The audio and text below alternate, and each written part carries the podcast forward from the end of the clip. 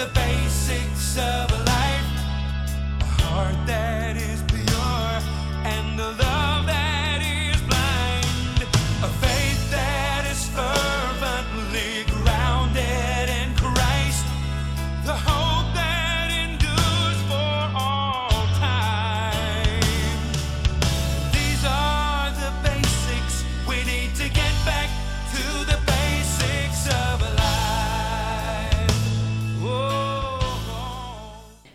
I had so much fun preparing for this because I love relationships. The people that know me know that. I love relationships, real ones. The ones where you can get a phone call in the middle of the day or the night and everybody drops everything and find and you go and do whatever needs to be done. Those kinds of relationships where you put yourself out for other people. And notice that I'm not necessarily saying that they put themselves out for me. I know that will happen but that I have people in my life that I value to such a degree. I love that we talked about value this morning, that I will make sacrifices for their lives. I love that. And in the classes that Caleb mentioned that are in the next three weeks on Wednesday nights at 6, this is the last portion of this grouping that we've been doing at the end of this year. And we'll take a break then all the way through the holidays and probably have some more midwinter, somewhere in February ish, probably we'll start back. But we're going to talk about what it means to lead relationally and what it means to live relationally. And for those of you that have been attending those classes, you know that a few of us here attend them because they're kind of leadership oriented, although they're really just growth and God oriented, if you really want to look at it that way. But we also put those on, on, our, on a private Facebook page for people all over the world that tune in. And I don't say that lightly. People from Mexico, people from Sweden, people from Africa can tune in and hear mostly Glenn, Pastor Glenn, my dad teach, but whoever then needs to fill in for him if he's on the road. Teach about how to lead, how to pastor effectively, how to have a great relationship with God. And you really don't want to miss these next three if you've been coming to those and have any interest at all. We're going to do an, a different um, format this coming Wednesday because of a lot of the study I've been doing on Jesus as a relational man and the study Dad's been doing on Paul and then having Rafa here and the study he's done. We're going to tag team Wednesday, and we're going to spend a little bit more time probably than the hour. We may spend 90 minutes on it. And then in the next, we're going to basically, over those three weeks, we're going to pack about four weeks worth of teaching into that. So it'll be fun. I think it'll be a lot of fun if you guys want to come in and hang out. Six o'clock to about 7:30 here in the building and on the Call to Him Facebook page. If you don't have access to that, hit me up after church. I can make sure you do. All right, for today, I had so much fun researching kind of more nitty gritty details about how Jesus approached relationships because we, we all hear the Bible stories, we see the parables, we, we know he had the 12 disciples and he had the crowds around him. He was birthed to a human mom and dad. We know all this stuff. But how did it really play out and how did some of the history move together? Well, first of all, I kind of looked at the word relationship as we see it today. And when you look in the dictionary, it talks about the state of being connected by blood or marriage. It also says the way in which two or more people or groups regard and behave toward each other. That's the one I want to really focus in on, that side of that definition. Because, as in most things that we do, in most areas that we want to pattern our lives after, Jesus is our example. We can look back and see what to do. And I got to digging. What was life like when he was growing up? We're coming into the holiday season here soon. We're going to be, you know, really focusing in on that time of his birth focusing in on Him joining us here on earth for a time. And I looked at the, the city of Nazareth, where he actually spent a little bit of time as a child. And it's interesting because archaeological research shows that Nazareth was pretty tiny. It had a population of between, around that time, between 120 to 150 people, at the very most 400. Not very many at all. And from what they've discovered, all of those people were pretty much related to each other. Records hidden. I hear chuckles back there. Yeah. Records were hidden in that time and survived. That it was just one arm, one large clan from the lineage of David. Makes sense, right? I mean, that's what we know of Jesus. But the whole town knew each other. And so as a child, Jesus growing up, he knew all these people. All these people knew him. So think about it. That time it talks about in the, in the synagogue when he kind of stood up and announced that he's the Messiah, and it wasn't taken very well. Those were aunts, uncles, cousins, maybe even the cousins that he had pushed in the river a couple of times or, you know, tussled with growing up. I mean, imagine what it'd be like if you stood up and made a declaration like that to some of your family. Think of some of the declarations you have made to your family, and you kind of get this really. Well, we support you in whatever you think is, is good, okay. And behind your back, you know, you can see them rolling their eyes a little bit. Yeah. And they even have historical accounts that show that there was one public bath for that whole place. So think about that too. They really knew each other. they knew each other well. So, all in all, we can be assured that the whole time growing up, well, in the, in the childhood time that he was in Nazareth, relationships were everywhere. Literally, genetic relationships were everywhere around him. And from the time he was a small child on up to about 12, there's really not a lot written in the scriptures that tell us details about his childhood, but we can glean quite a bit from historical accounts and from what is written. Look at Luke 2:40. He gives us a summary that seems to encapsulate all that time up to, to 12 years of age. It says the child continued to grow, and by the child they're referring to Jesus, continued to grow and become strong, increasing in wisdom, and the grace of God was upon him. Now, I studied a little bit on that word wisdom because I have this Greek Hebrew study Bible that I find very interesting, and it was underlined. I thought, hmm, let me see what, what the root word meant on that one. And it was excellent. That when it says he's increasing in wisdom, it actually means increasing in the ability to regulate one's relationship with God. He wasn't just gaining experience from living life, although that's part of it, but he was gaining and increasing the ability to regulate his relationship with God as a child on this earth. He was going about life as other kids would. He saw relationships, he saw families, he saw people working. He saw people going about daily life, cooking, cleaning, how those dynamics worked. He, they're able to look at the fact that there was a lot of vineyards in that area. He saw vineyards. He saw winemaking. He saw fields being sold, sowed, excuse me. He saw people that lived in poverty. He saw people that lived with more than enough. People that needed healing. Sounds kind of familiar, right? It all showed up in a lot of his parables. Yeah. And at 12, there's that story about Mary and Joseph heading home and suddenly realizing that Jesus isn't there with them. And they're, they're completely out of town by now. They've left Jerusalem and headed home. And they panic. And you think about, well, growing up in Mary and Joseph's home, you knew, according to the time, that he was probably taught the correct law, Levitical law for the time. He was taught how wonderful living life was, all of the Jewish stuff. He was taught that he was born special and that he had a calling and that his father was really God and all this stuff, right?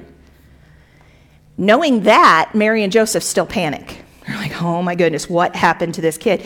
God gave him to us and we lost him. And they find him in the temple. And he just kind of shrugs it off, like, don't you know I'm going about my father's business? I'm teaching. Because he's 12, even though he has a lot more wisdom, he's 12. And he's like, why are you freaking out? I'm right here.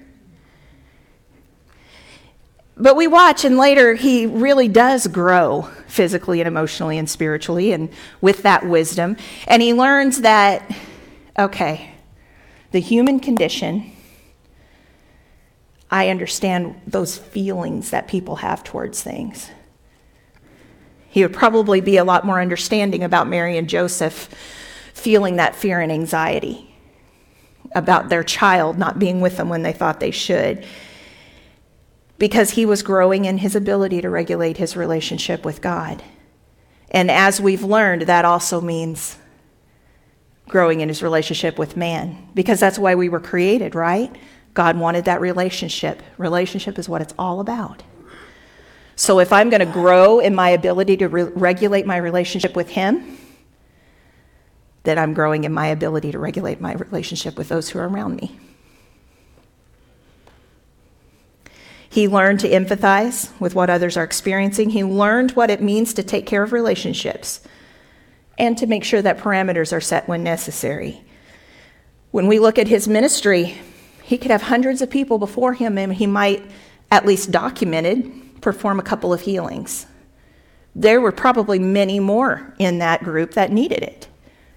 What the distinction was between them, I can't say. But he knew how to set parameters and how to regulate between him and God what his priorities were at the time. A really good example of how he grew to not just shrug off things that his parents went through and those in relationship around him went through is his mom. Let's go to the time when Jesus is dying on the cross.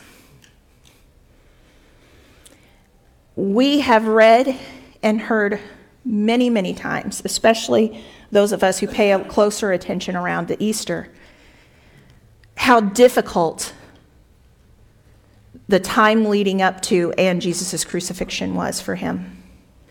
How excruciating the pain, how horrible it was to be judged like he was and to be derided and, and to be spit on when he knew who he was. And yet, hanging on that cross, knowing, full of pain, unable to breathe properly, blood draining from his body, he, he does this. John 19, 26 and 27, when Jesus saw his mother there at the foot of that cross and the disciple whom he loved, who is John, the writer of this, Standing nearby, he said to his mother, Woman, behold your son. Then he said to the disciple, Behold your mother. And from that hour, the disciple took her into his own household. He was saying, Look, I know what it's going to be like for her as I die. And even though I know I'm going to be resurrected again, I will ascend into heaven and she will not see me every day. She will not know that I'm on this earth. You are now her son. You are now his mother. He's nearing death, death. The agony is intense. He's even asked God to forgive the other two hanging on the cross. He said, Lord, forgive the people that put me here. They don't know what I'm doing, what they're doing to me. And among all that, he's taking care of relationships when his natural body is screaming for him to just give it up, he's making sure people are taken care of. And John had learned over the course of the years what it was to live in relationship. He understood. And you can tell he fulfilled what Jesus asked him to do, pretty much commanded him to do from the cross because he had the relationship with him to do that. Not just the fact that he was God, but the fact that he had that relationship with John. Because later on, we could see that, you know, Mary was there. She was at John's house when she heard news of Jesus' resurrection. She was there for the, in the upper room for the day of Pentecost. So it was very obvious that her life became integrated with John's and his family, just like Jesus asked, just like Jesus said. He had learned what that meant. Where family relationships are concerned, you can look at the things that Jesus said, look at the way he lived, and try to reconcile those to some degree. And this, this particular one can be a hang up for us because we look at Matthew 8 21. Another of his disciples said to him, Lord, permit me first to go and bury my father. He was being asked to come and follow Jesus. And he said, Lord, permit me first to go and bury my father. But Jesus said to him, Follow me and allow the dead to bury their own dead. Sounds kind of unfeeling. It doesn't seem to line up with the teachings and the various parables and things that he's taught up to this time, even what he is demonstrating with his own life. But you've got to really look at what this was about. Historians and theologians alike have researched this and they've looked at it and they said it can't mean that he actually had a dead father he needed to go bury. And here's why because it would have been Levitical law during that time that they would have buried his father within just a few hours. And it would require that he, as the son, could not be out in public if that had happened recent enough that he needed to literally go bury his dad. And when you look at the root of that word dead, both of the times it's used there, what it's actually saying is it's referring to the spiritually dead. So instead of Jesus saying, Oh, your dad died, whatever, just let the dead bury the dead, don't worry about him. He saw right through it and knew it was an excuse that that person was coming up with, saying, Look, give me some time. You know, I'll go home, I'll live comfortably for a while weeks, months, maybe even years, and then I'll catch up with you later. I'll do this thing that you're asking me to do, but on my time schedule. And Jesus was great at cutting through all the nonsense, wasn't he? he just cut right to the heart of it, and he said he just took away his excuses.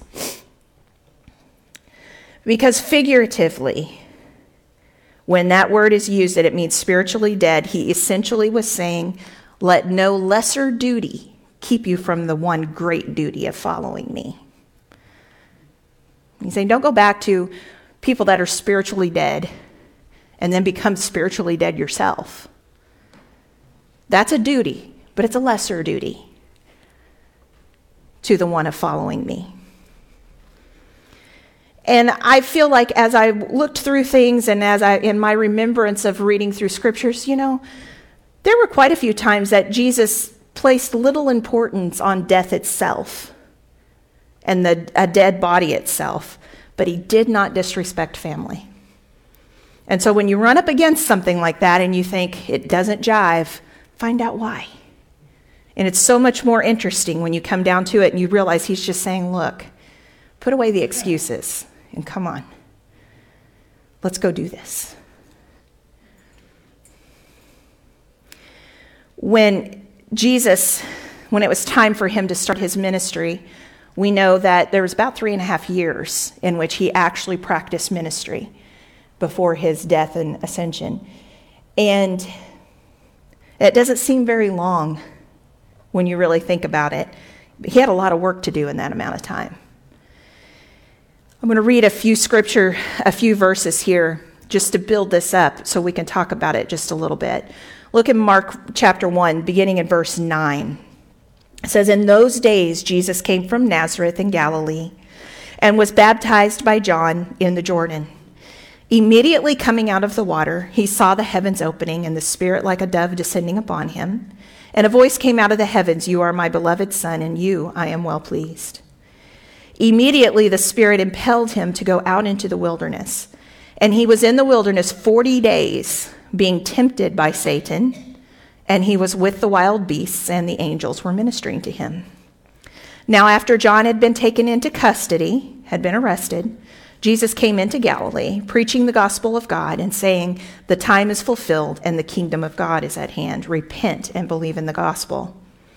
As he was going along by the Sea of Galilee, he saw Simon and Andrew, the brother of Simon, casting a net in the sea, for they were fishermen. And Jesus said to them, Follow me, and I will make you fishers of men. Immediately they left their nets and followed him. Going on a little further, he saw James, the son of Zebedee, and John, his brother, who were also in the boat mending the nets. Immediately he called to them, and they left their father Zebedee in the boat with the hired servants and went away to follow him. They went into Capernaum, and immediately on the Sabbath he entered the synagogue and began to teach. They were amazed at his teaching, for he was teaching them as one having authority and not as the scribes. I read all of that for this reason. Notice the progression. He receives the stamp of approval and authority from God over his life at baptism, who, by the way, since we're talking relationships, John the Baptist was his cousin. So, there again, he had just gotten that, You are my beloved Son, in whom I am well pleased. And immediately the Spirit takes him into the wilderness to solidify his own knowledge of his loyalty, his authority, and his strength in God. And then he heads out preaching the gospel and makes his first priority gathering people around him for relationship. Because he came from the deepest, most pure relationship there is God, Jesus, the Holy Spirit. When you look at that, the Father, the Son, the Holy Spirit. And then he was given the opportunity to have the kinds of relationships we have here on earth in addition to that. And then he left that so that we also have those relationships, all of it, available to us. He showed us how to have that same access to relationships. Now, I'm not going to get into this very deeply, but if John will put up that slide with the relationships on it, this is what they call a summary of Jesus' relationships during his time here on earth. And you can't read all of it, but it gives you an idea of just how intertwined all of the different factions that Jesus' life touched, along with the people that were involved within that, and then how their lives touched within each other in concentric circles, as well as touched people that may have never even heard of Jesus. And I found it very interesting that it is not an easy chart, even though it's a summary. And most of us would have a life kind of like this if we really sat down and tried to pencil it in. The lines would not be easy to look at because of how our lives circle with each other here, with the people at work, with people in our community, with the lady at Hy-Vee, with the lady at the gas pump who is at the gas station, I guess, who is having a terrible day and needs time and just needs to be ministered to and touched, we have no idea how many more concentric circles that touches. Even if I'm referring to a specific time in which Mary was able to minister to a woman. She may never see this woman again. Who knows? She has Mary's number. She may never see, her again. But she knows that she touched something in Mary, and that will touch something in others. And you look at the disciples in those verses we just talked about. He was talking with Simon and Andrew, James and John, two sets of brothers. There's no mention that they didn't know who he was, that he needed to introduce himself in any way when he walked up there. He said, Hey, it's time to go do this. And remember what we said about Nazareth and how small it was and how everybody knew each other? Well, Capernaum and the Sea of Galilee, really, if you look at it geographically, not very far away from each other. So it's likely that Jesus knew many, if not all, of his disciples before he ever called them. He knew their families, he knew how they were raised, he knew that God had placed his hand upon them to be a part of what Jesus was going to teach them and how he, they were going to work together with him.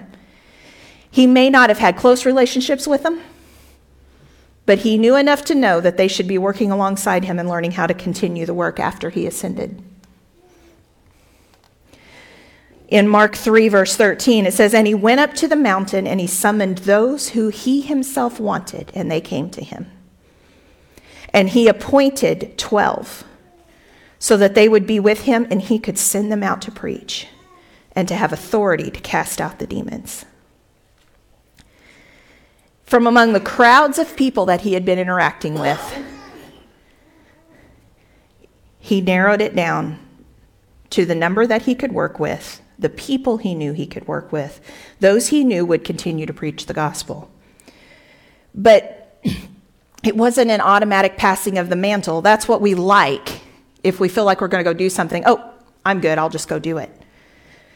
It wasn't just a blessing and a prayer and go forth and do this wonderful thing.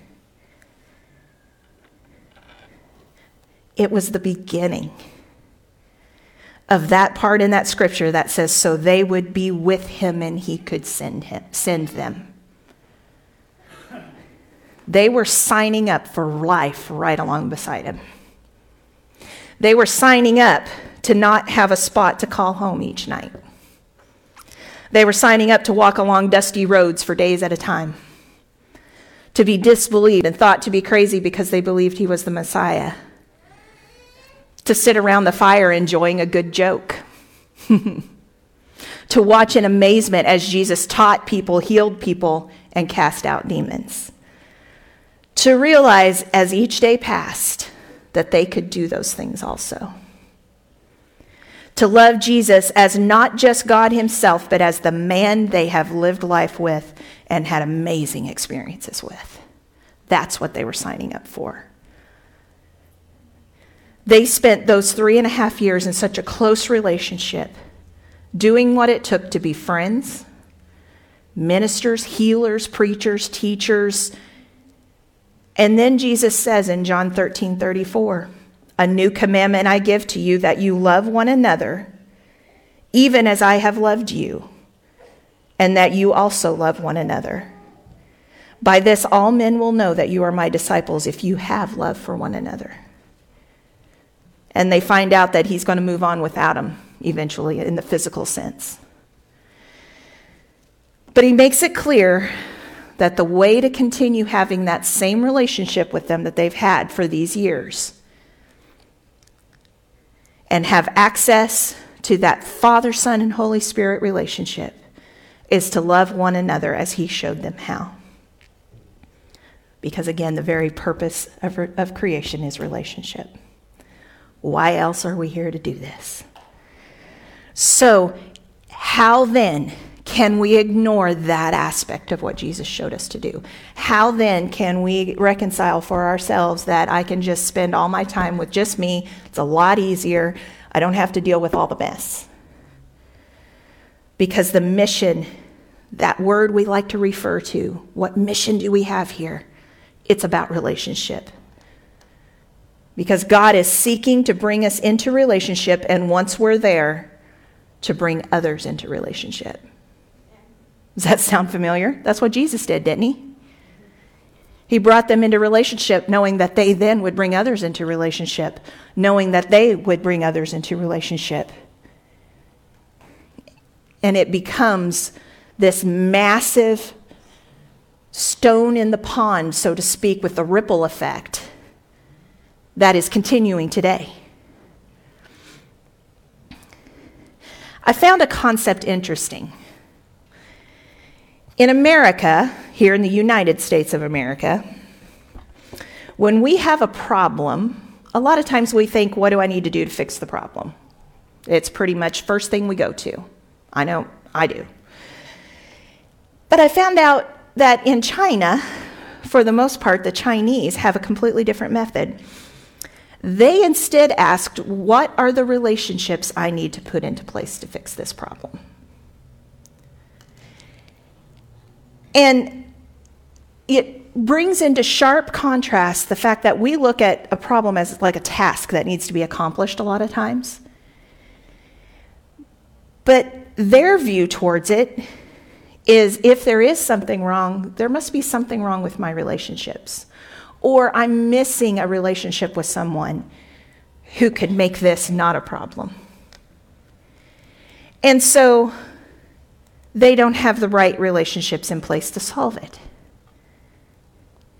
And when I think about it, I look at it and I think, isn't that exactly what Jesus shows us? Most of the time, when people would toss a problem at him and he would come back with a parable, that parable had something to do with relationships. And it, if on the surface, sometimes you looked at it and thought, that's not even answering the question they asked. True. At times, he was helping them understand this is how your question should have looked. I'm not just going to answer your question, I'm going to help shift your view.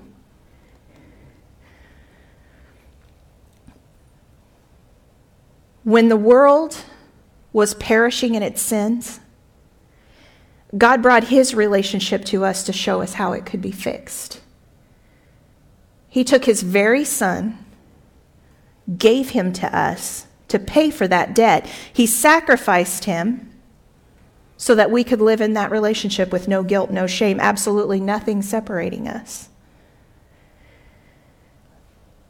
What are the relationships I need to put in place to fix the problem?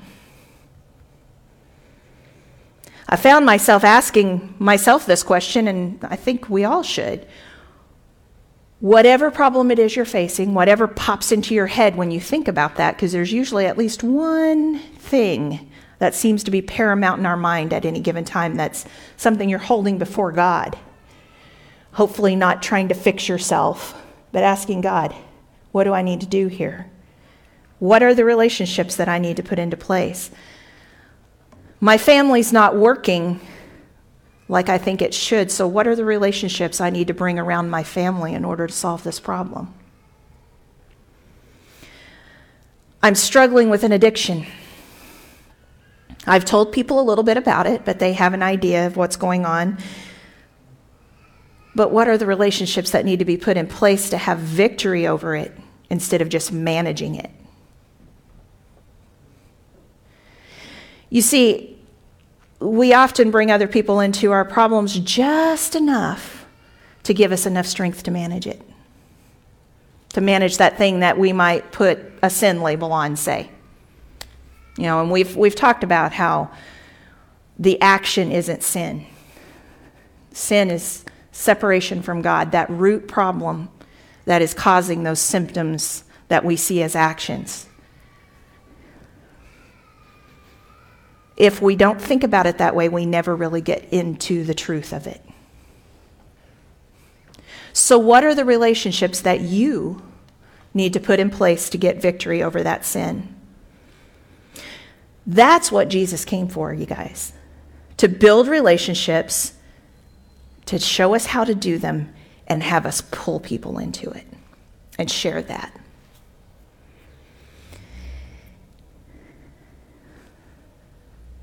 There's a guy by the name of John Doerr. He's a venture capitalist. And he's backed things that we know well, things like Amazon, AOL, Google, big stuff and lots of others. And during an interview at one point, somebody asked him, What do you look for when you're deciding where to place your bet, so to speak, when you're deciding where to put your investment, where to set your money down? And he said, I, he said, I bet on teams. He said, Some people would say they bet on people. He says, I bet on teams. It's not just people, but how these people work together in relationships. Because the one thing you know for sure when you go into a new venture capital deal is that you're going to have problems. So you have to ask yourself are these the people that you want to face those problems with? One thing we know for sure in this life is we're going to come across problems. No question. And if we think we've seen the worst of it, sometimes that's we find out that another level's coming. Not always, but sometimes. Who are we going to meet those challenges with? Who are we going to turn to when that marriage that I have tried so desperately to hold together has fallen apart and there's nothing I can do about it?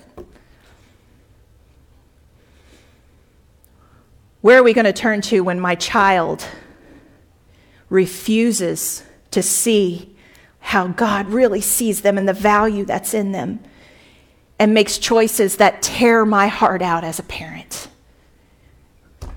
Who am I going to live life with? Who am I going to turn to and say, I need you to work, walk through this with me?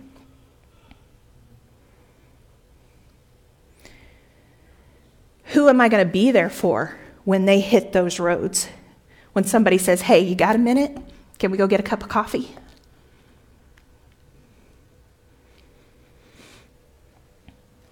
Jesus bet on teams because none of us were meant to walk this road alone. And in this group of people, I have to say, guys, we're one of the most relational churches I've ever run across. But we need to spread that outside these four walls. We need to embrace the people that every now and then we find ourselves just, I don't have time for that. I don't have time for you. I've got too much going on.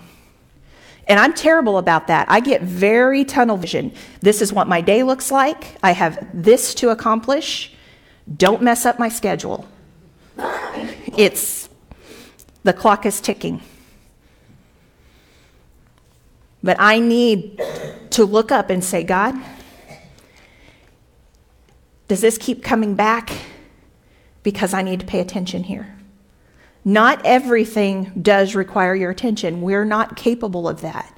We can't give attention to everything. But what are my assignments for that attention? Who are the people that I'm supposed to be pulling into my relationships? Who are the people that I need to be encouraging others to pull into their relationships and tell them, you can do this? You've got more to give than you know you do. Obviously, there's something or they wouldn't be seeking you out. There's something you have that draws them in. It comes back to that value thing that was talked about earlier. That value that says, I know God has placed value on me, and I need to place value on others the way He does. And I need to see my own value enough to know that I can do that. Isn't that sometimes our, our little trip up there? We say, yeah, but what can they get from me? My goodness. I've got so far to go. i am working on so many things. Yeah. Yeah. And quite possibly you've worked on a couple of the factors that they're looking at right now. And there's no better driver to getting close to God than looking behind you and realizing somebody's following me. Follow me as I follow Christ. Okay, God, I'm, I'm, I'm following you. I'm following Jesus. I'm headed that direction because otherwise this person's going to run right up over me. And I don't want to be the reason that they don't keep going forward.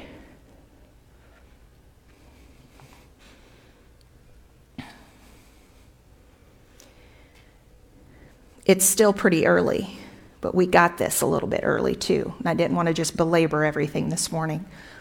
We're going to go more in depth on this in these Wednesday nights, on this and on other aspects of it. More principles, more part of that. But for us here today, ask God what it is you need to have connection. Do you need to create some connections or do you need to help some of the connections you already have be more healthy? And maybe you need to do both. Maybe you kind of need to get some connections healthy so you can create new connections. Only God can tell you those pieces and other relationships that you have in your life. They can help you identify that stuff. They can go, yeah, yeah, I know what you need. I've watched you with so and so, and you need to give just a little bit more attention there. If you'd like prayer, that's fine. Go ahead and come on up. Yeah. If anybody would like prayer towards this today, we're happy to pray with you. Because this is more in depth than we even know. Because we live this in our lives so often that we don't think much about it. But I'm telling you what, you step out of these four walls, you go to other places, not every other church, but a lot of other churches, and it's not like that. We need to share.